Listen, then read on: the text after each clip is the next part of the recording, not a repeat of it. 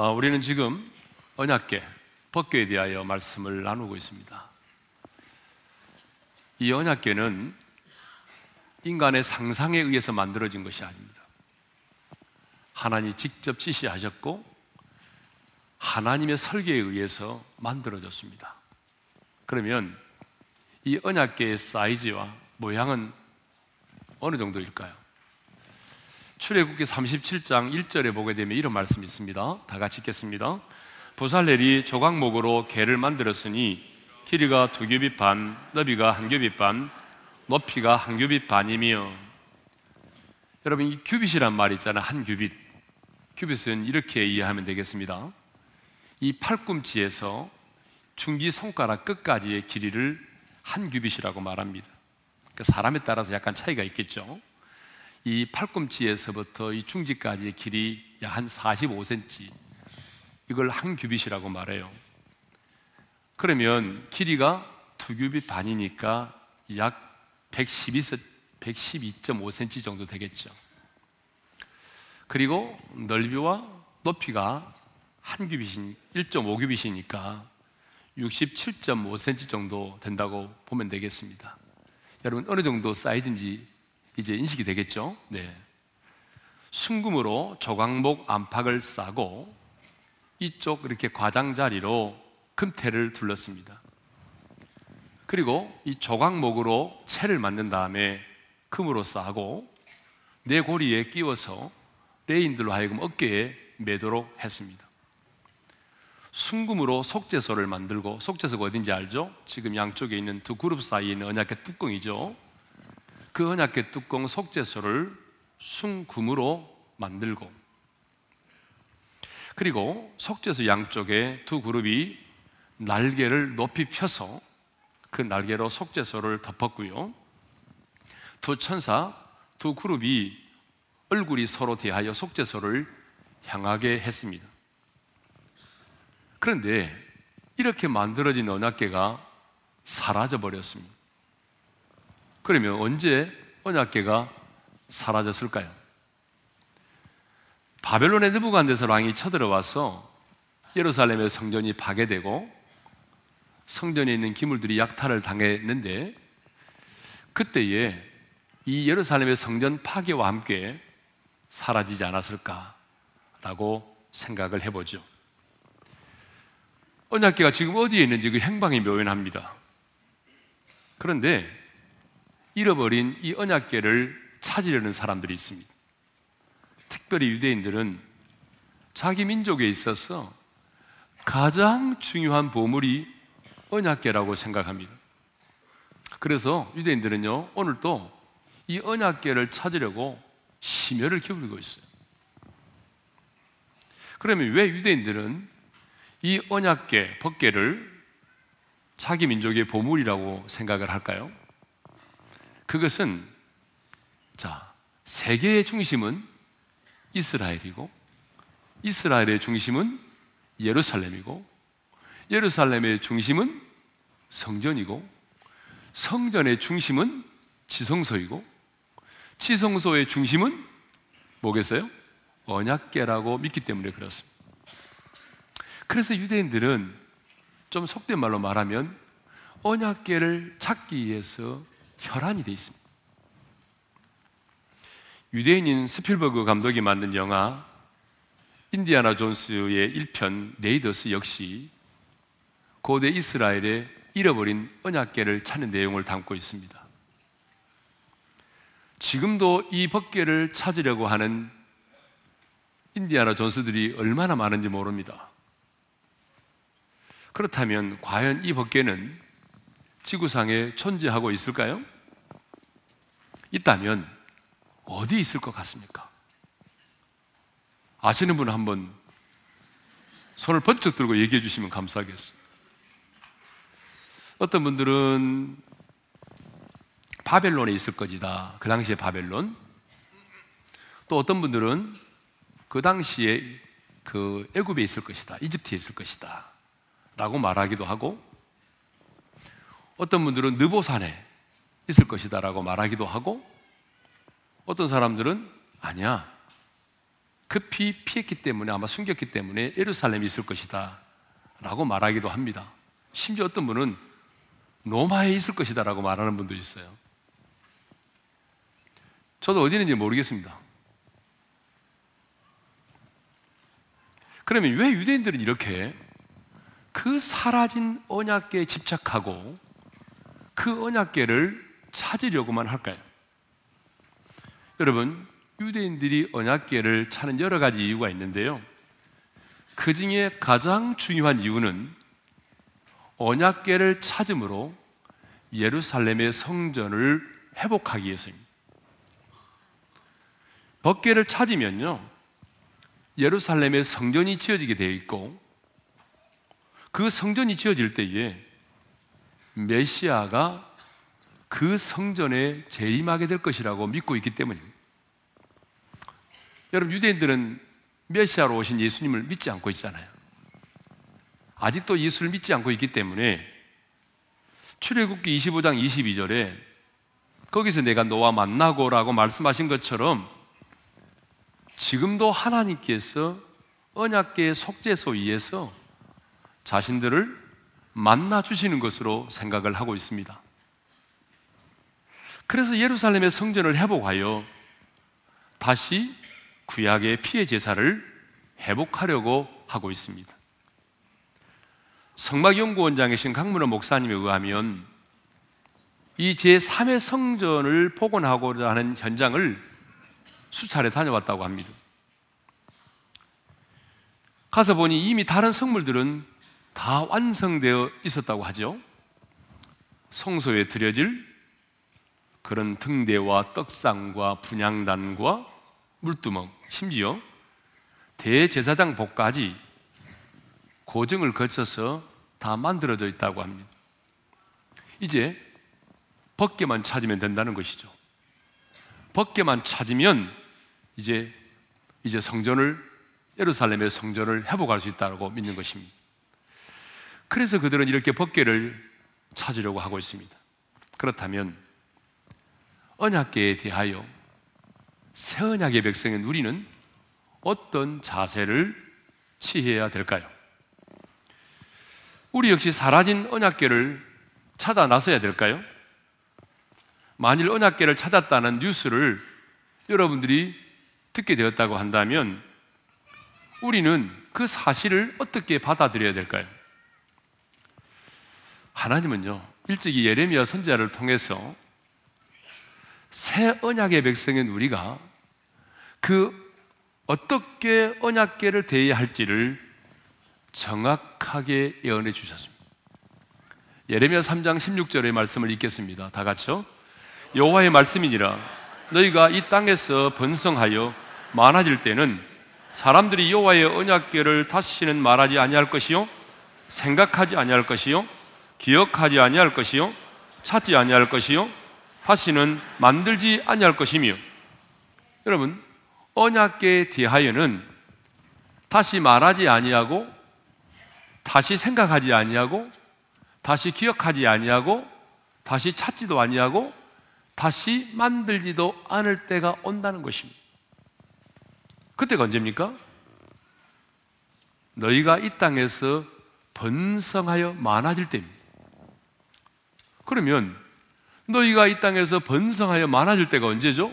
1차적으로 보게 되면 이스라엘 백성들이 바벨론의 포로 생활을 마치고 돌아왔을 때를 말합니다. 근데 역사적으로 보게 되면 여러분 이스라엘 백성들이 바벨론 포로 생활을 마치고 돌아왔을 때 정말 번성하고 번창했느냐? 역사적으로 보면 아니거든요.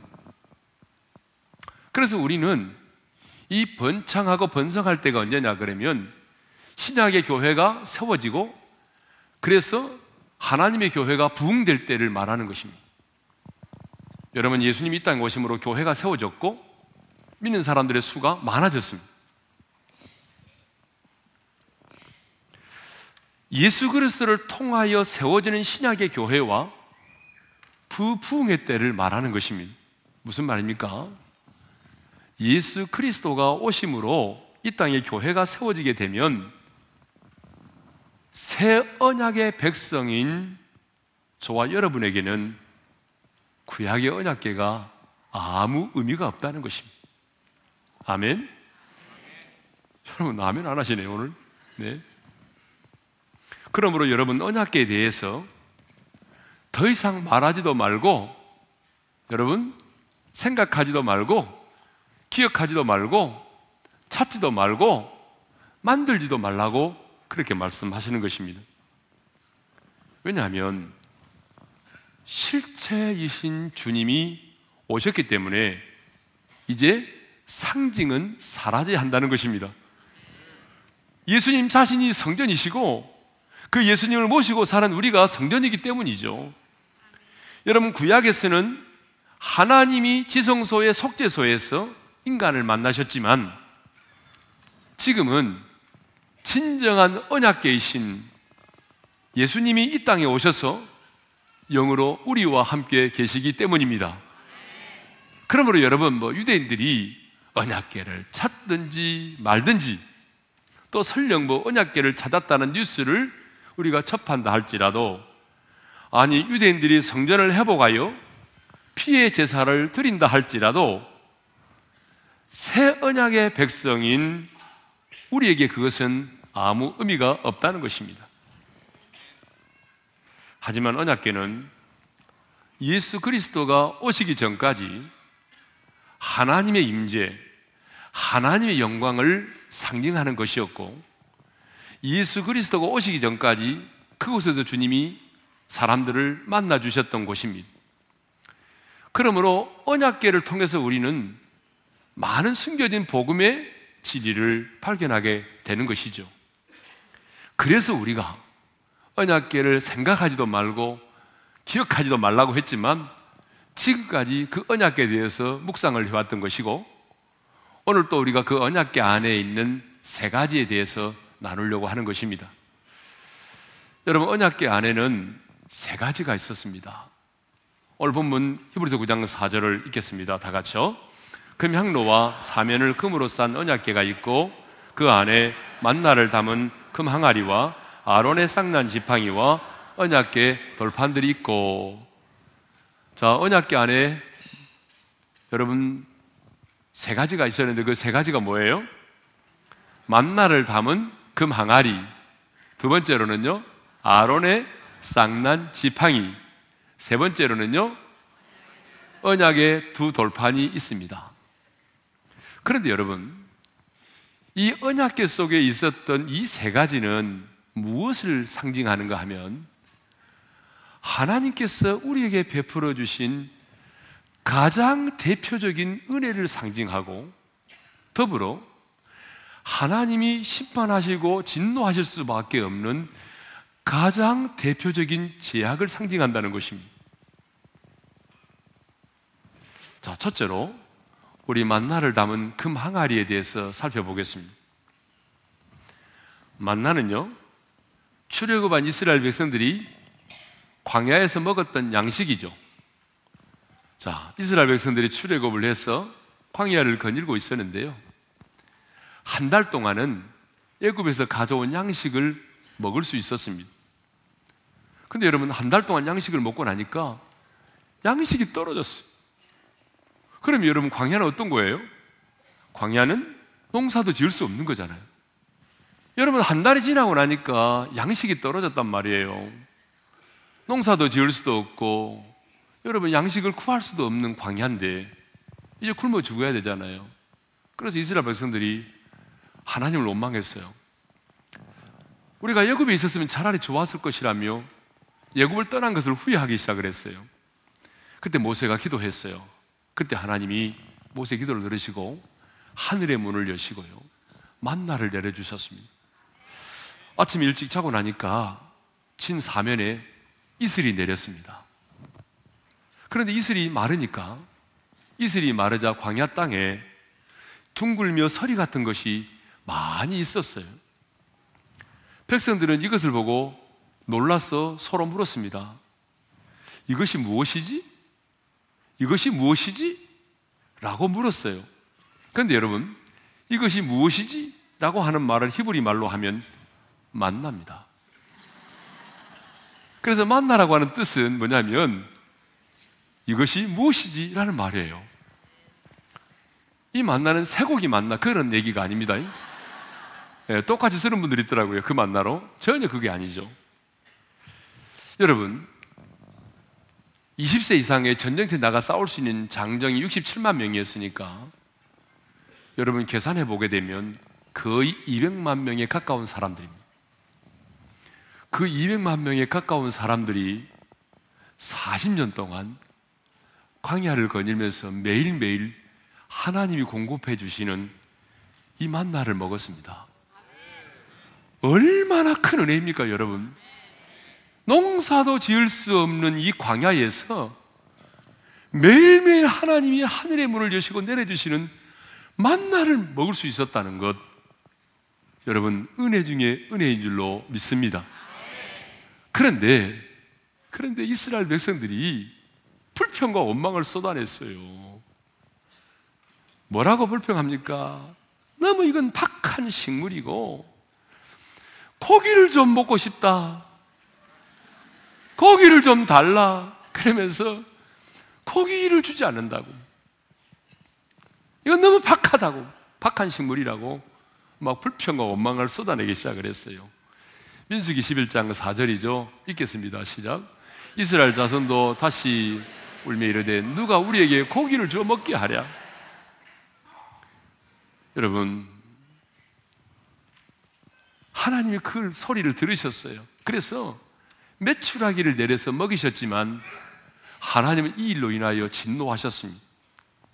나를 멸시했다며 심히 큰 재앙을 내리셨습니다.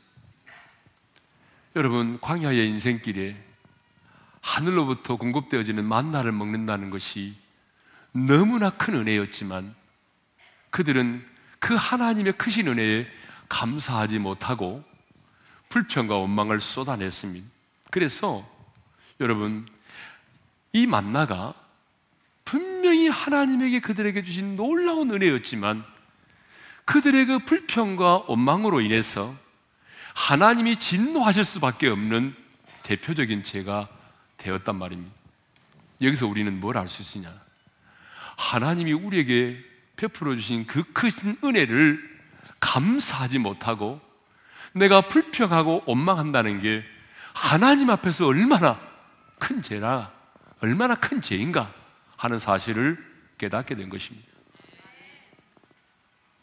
여러분, 이스라엘 백성도 처음에는 감사했어요. 처음에는 감사했지만 시간이 흐르면서 불평과 원망이 나온 겁니다. 여러분, 하나님이 여러분의 인생 가운데 베풀어 주신 그 은혜를 인하여 감사할지언정 불평과 원망을 하지 않기를 바랍니다. 옆 사람과 인사합시다. 제발 불평하고 원망하지 맙시다. 두 번째로는요, 아론의 쌍난 지팡입니다. 이것은 지도자를 세워주신 하나님의 은혜를 말합니다. 여러분, 광야는 길이 없는 곳이잖아요. 그리고 여러분, 수많은 사람들이 이동을 해야 되기 때문에 반드시 지도자가 있어야 되죠. 그래서 하나님께서는 그들을 이끌고 인도하며 나갈 수 있는 지도자를 세워주셨습니다.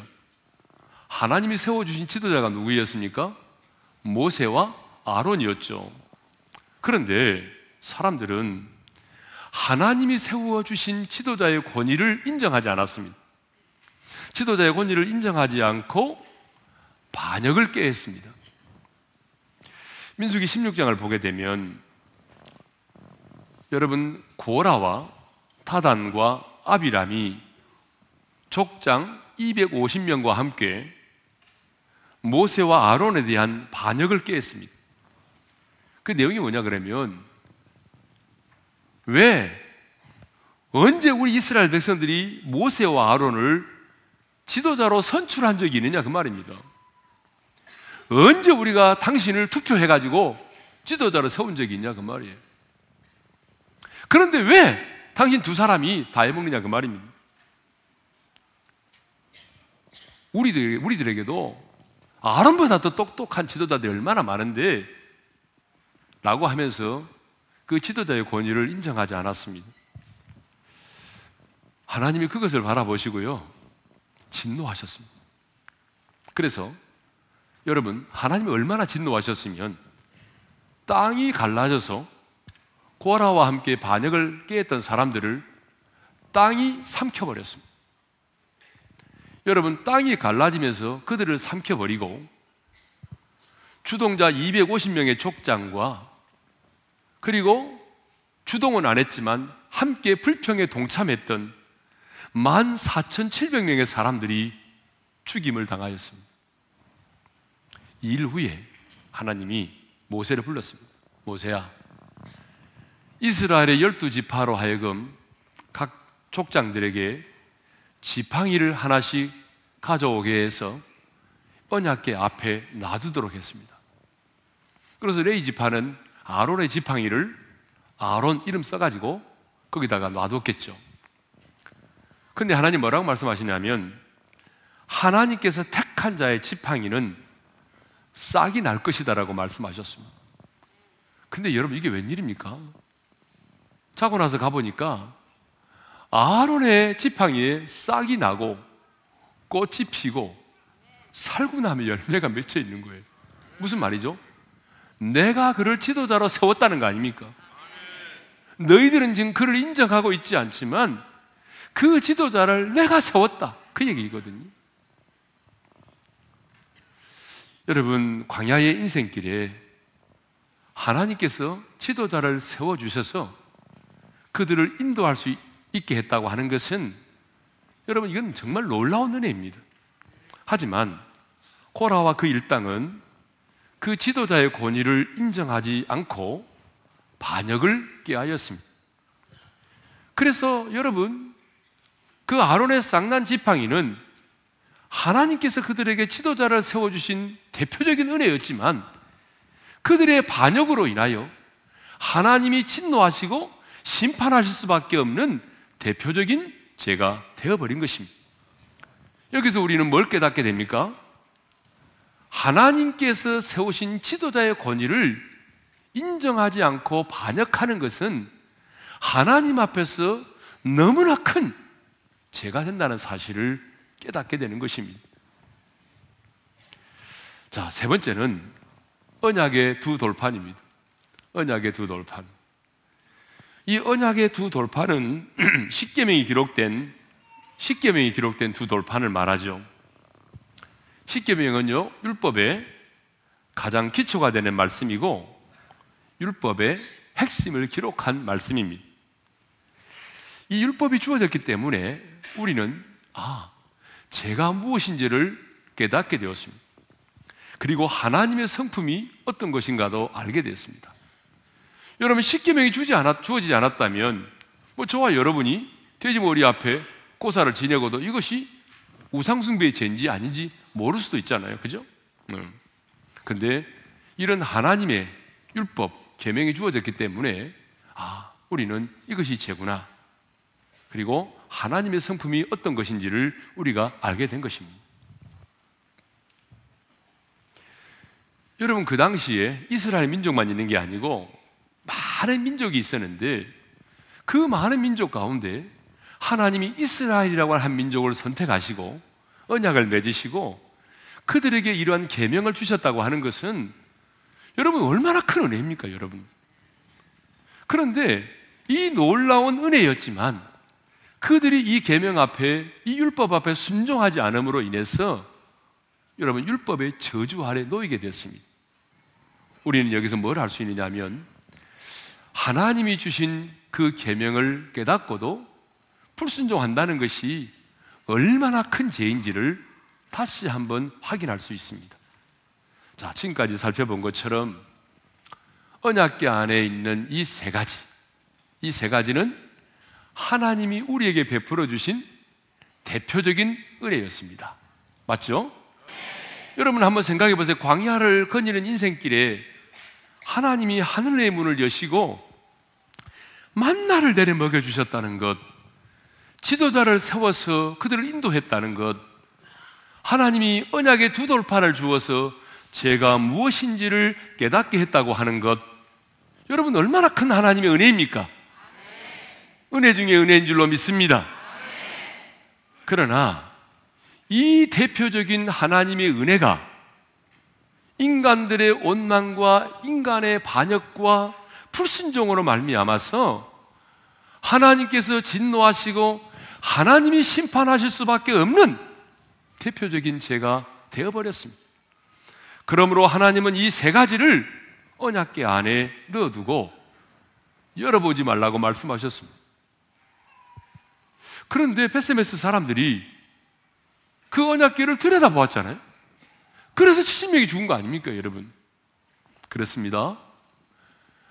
공의로우신 하나님이 그 언약계 속에 있는 그 죄를 바라보시면 누구도 살아남을 수 없습니다. 거룩하신 하나님이 그 언약계 속에 있는 그 죄를 하나님이 바라보시면 누구도 하나님의 진노와 하나님의 심판을 피할 수가 없습니다. 그래서 구약에서는 어떻게 했습니까? 1년에 한 차례 속죄일에 대제사장이 정결한 짐승의 피를 가지고 그 지성소에 들어가서 그 속죄소, 그 속죄소 언약계 뚜껑에다가 여러분 짐승의 피를 뿌리지 않습니까? 여러분 왜 짐승의 피를 그 뚜껑에 뿌립니까? 속죄소 왜 뿌립니까? 하나님으로 하여금 여러분 그 안에 있는 죄들을 바라보시지 못하도록 하겠습니다. 그러니까 그 뿌려진 피가 그 안에 있는 죄들을 바라보지 못하도록 여러분 그 피가 그 죄를 가리워지는 역할을 한 것입니다. 그런데 여러분 1년에 한 차례씩 들어가서 뿌리는 이 피는 효력이 오래 가지 못해요. 그래서 1년에 한 차례씩 매년마다 대제사장에 들어가서 그 짐승의 피를 속죄소에 뿌렸던 것입니다. 서두에 말씀드렸던 것처럼 언약계는 상징입니다. 그리고 언약계 안에 있던 이 세 가지도 대표적인 은혜와 대표적인 죄를 상징합니다. 그리고 언약계 안에 있었던 이 세 가지 역시 예수 그리스도를 예표합니다.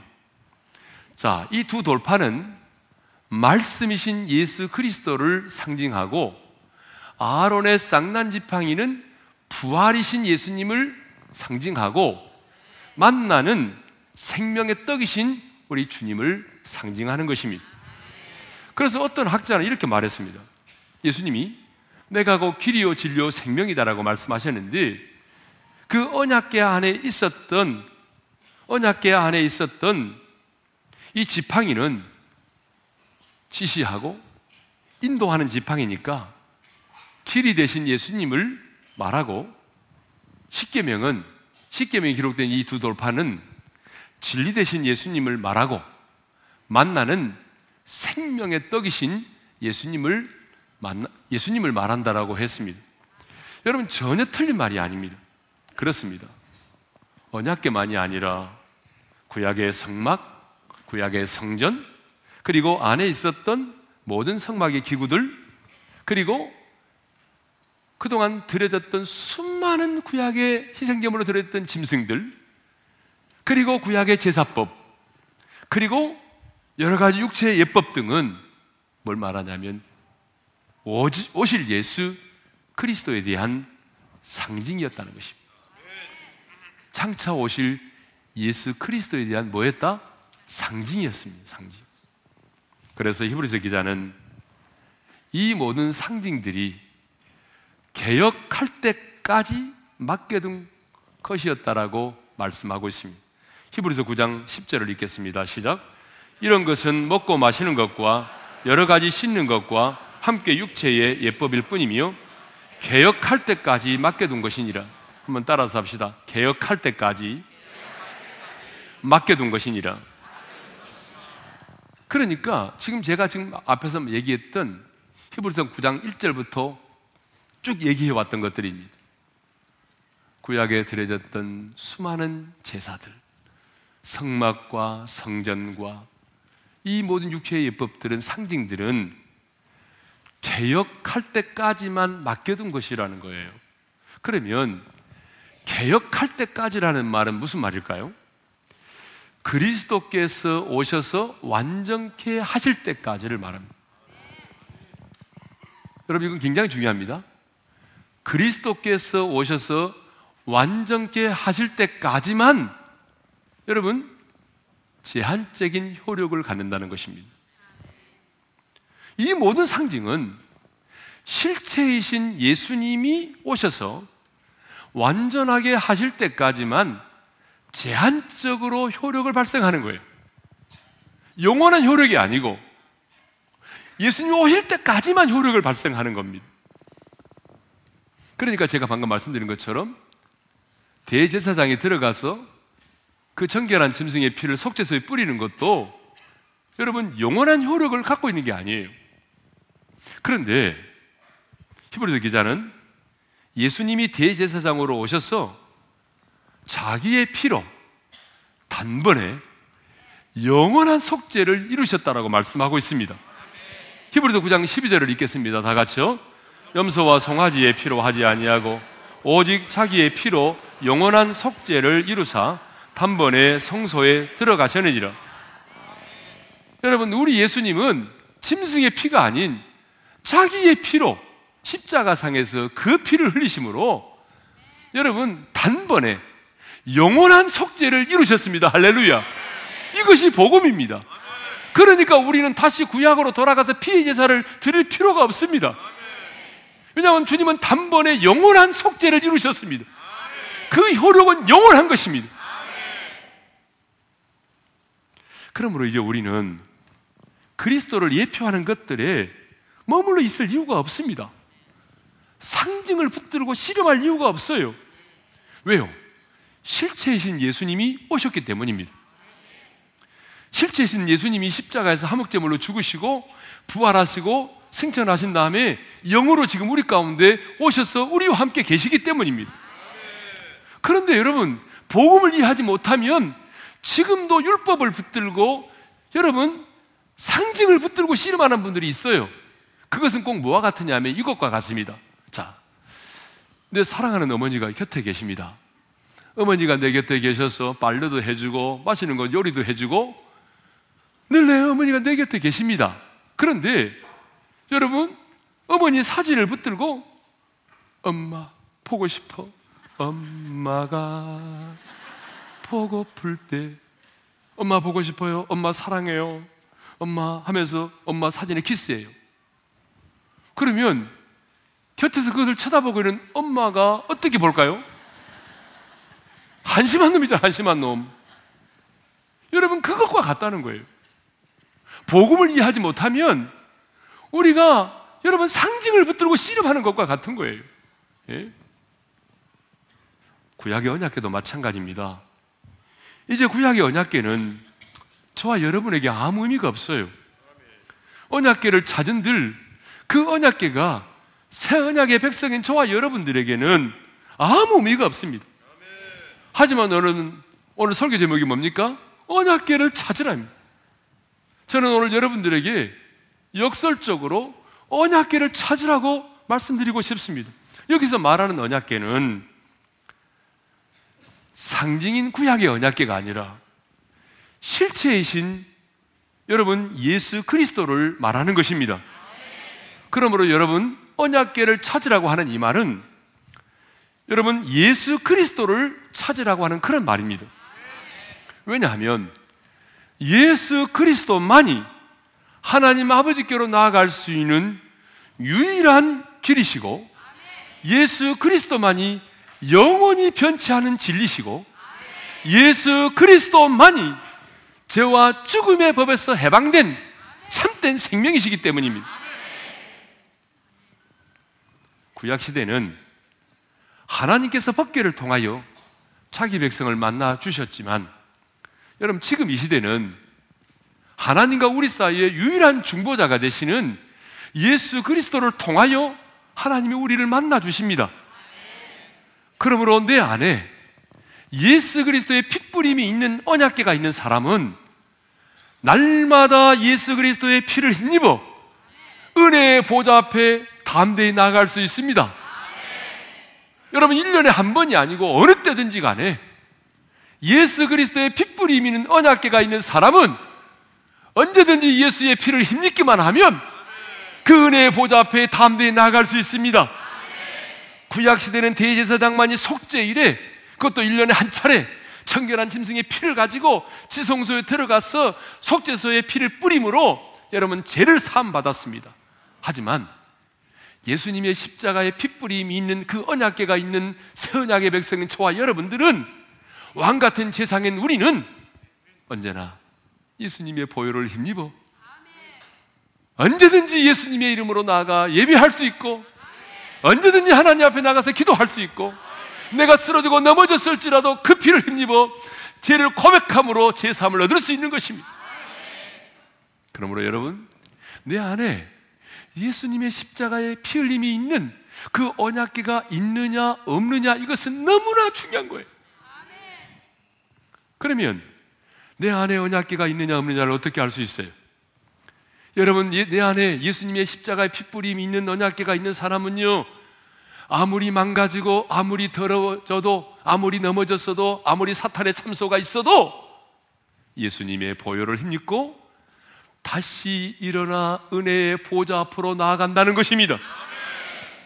내 안에 예수님의 그 예수님의 십자가의 핏부림이 있는 언약계가 있는 사람은 아무리 실패해도 다시 예수님의 이름으로 일어설 수 있습니다.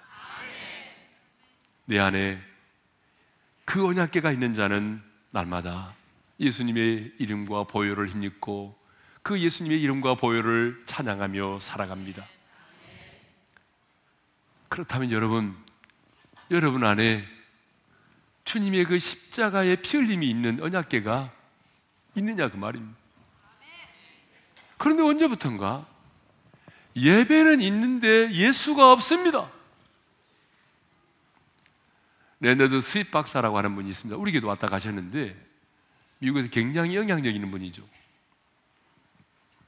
이분이 이런 말을 했습니다. 최근에 교회에 예수가 없다. 여러분, 왜 이렇게 교회가 약해졌느냐? 그것은 교회에 예수가 없다는 것. 어떤 교회 가보게 되면 예수의 이름과 예수의 보혈이 사라졌다는 것. 여러분, 예수의 이름과 예수의 보혈이 사라졌다는 거예요. 여러분, 아무리 우리가 예배를 드려도 여러분, 예수의 속, 그 언약계가 없다면 그건 예배가 아닙니다. 교회는 있는데 언약계가 없습니다. 여러분 기억합시다. 아무리 웅장한 예배당을 짓고 우리가 예배를 드려도 여러분 예수님의 필름이 있는 언약계가 없다면 예수가 없다면 그건 교회가 아닙니다. 언약계신 예수가 없다면 아무리 많은 사람이 모여서 화려한 예배를 드려도 그 예배는 하나님이 받지 않습니다. 여러분이 아무리 사업에 성공하고 높은 자리에 앉아 있고 남들이 누리지 못하는 것을 누리고 건강하게 산다 할지라도 오늘 내 안에 예수님의 핏불이 있는 언약계가 없다면 여러분은 아무것도 없는 것입니다. 그러나 내가 아무리 힘들고 어려워도 내가 정말 인생이 너무너무 힘들고 어려워도 내 안에 예수님의 십자가의 피 흘림이 있는 언약계가 있다면 그 사람은 다시 일어설 수 있습니다. 우리가 늘 부르는 찬양의 가사처럼 내 생활이 꽃처럼 향기 나는 생활이 아니어도 예수님의 십자가의 피 흘림이 언약계가 내게 있다면 그 사람은 다시 일어설 수 있습니다. 그 사람이 멸망치 않습니다. 그러므로 여러분, 잃어버린 언약계를 다시 찾을 수 있기를 원합니다. 바쁘다 하는 이유 때문에 내 마음속에 언젠가부터 사라져버린 그 언약계. 여러분 힘들고 어렵다는 이유만으로 사라져버린 그 언약계를 오늘 이 시간 다시 찾기를 원합니다. 그래서 여러분 그 언약계를 힘입어 날마다 은혜의 보좌 앞에 나가고 그 십자가의 피 흘림 있는 언약계를 힘입어 여러분 다시 일어설 수 있기를 주님의 이름으로 축원합니다. 오늘 주신 말씀 마음에 새기면서 이 찬양을 드리고 싶습니다. 빛이 없어도 환하게 다가오시는 빛이 없어도 환하게 다가오시는 주 예수 나의 당신이여.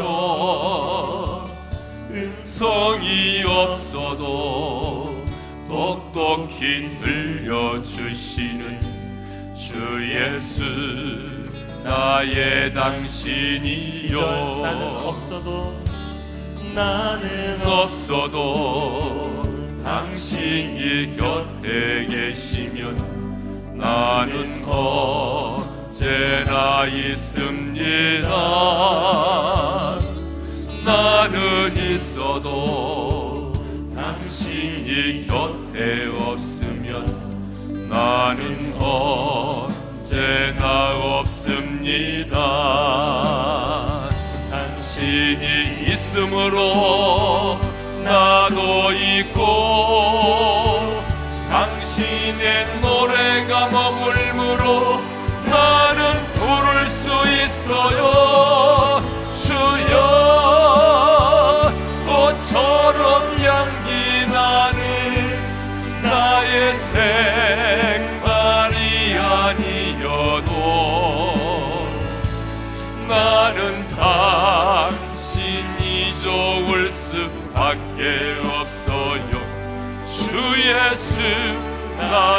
당신이요 하나님께서 언약궤 안에 두라고 명하신 이 세 가지는 하나님이 그들에게 베풀어 주신 가장 대표적인 은혜였습니다. 여러분 하나님께서 우리에게 베풀어 주신 것들이 얼마나 많습니까? 하늘의 양식을 주시고 지도자를 세워 주시고 말씀을 주시고 이 놀라운 은혜지만 여러분 불평과 그리고 반역과 불순종으로 인해서 하나님의 심판을 피할 수 없는 죄가 되어버린 것입니다. 하나님이 우리 안에 있는 그 죄악을 바라보시면 여러분 우리 누구에 누구도 살 수가 없습니다. 하나님이 우리의 죄악을 바라보시면 누구도 그 하나님의 진노와 하나님의 심판을 피하여 갈 수 있는 사람이 없습니다. 그런데 우리 주님이 십자가에서 자기 피로 그 흘리신 보혈로 여러분 그 속죄소를 덮었던 것처럼 하나님으로 하여금 우리의 죄를 보지 못하도록 우리의 죄를 가리워 주셨습니다. 여러분 오늘 우리 안에 그러므로 예수님의 십자가의 피 흘림이 있는 언약계가 있어야 한다는 것입니다. 여러분 안에 예수님의 피 흘림이 있는 언약계가 있습니까? 그 사람은 망하지 않습니다. 그 사람은 그 보혈의 은혜를 힘입어 날마다 은혜의 보좌 앞에 나갈 수 있습니다. 날마다 기도할 수 있습니다. 다시 일어설 수 있습니다. 사탄의 참소를 이겨낼 수 있습니다. 그러므로 여러분, 여러분의 마음속에 다시 한번 잃어버린 예수님의 피 흘림 있는 언약계를 회복하시기를 바랍니다. 주여 잃어버린 언약계를 되찾기를 원합니다. 내가 날마다 그 보혈을 힘입어 은혜의 보좌 앞에 나가기를 원합니다. 그 보혈의 능력을 힘입어 일어서기를 원합니다. 우리 다 같이 두 손 들고 주여 한번 외치고 부르짖어 기도하며 나갑니다. 주여 할렐루야 하나님 아버지 감사합니다. 잃어버린 언약계를 다시 되찾게 하여 주옵소서. 우리의 마음속에 예수님의 십자가의 피 흘리는 언약계가 있게 하여 주소서.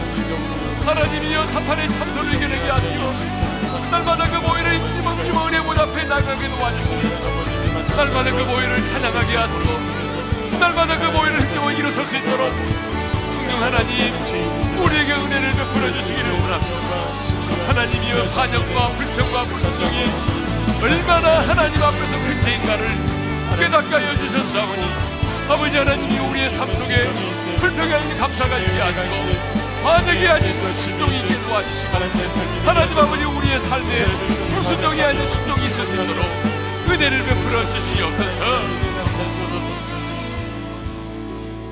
이제는 우리 주 예수 그리스도의 은혜와 하나님 아버지의 영원한 그 사랑하심과 성령님의 감동 감화 교통하심이 십자가의 피 흘림이 있는 언약궤가 내 안에 있으므로 날마다 보혈의 능력을 힘입어 은혜 보좌 앞에 나가고 그 보혈의 능력으로 사탄의 참소를 이겨내고 그 보혈의 능력으로 다시 일어서기를 원하는 모든 지체들 위해 이제로부터 영원토로 함께 하시기를 축원하옵나이다. 아멘.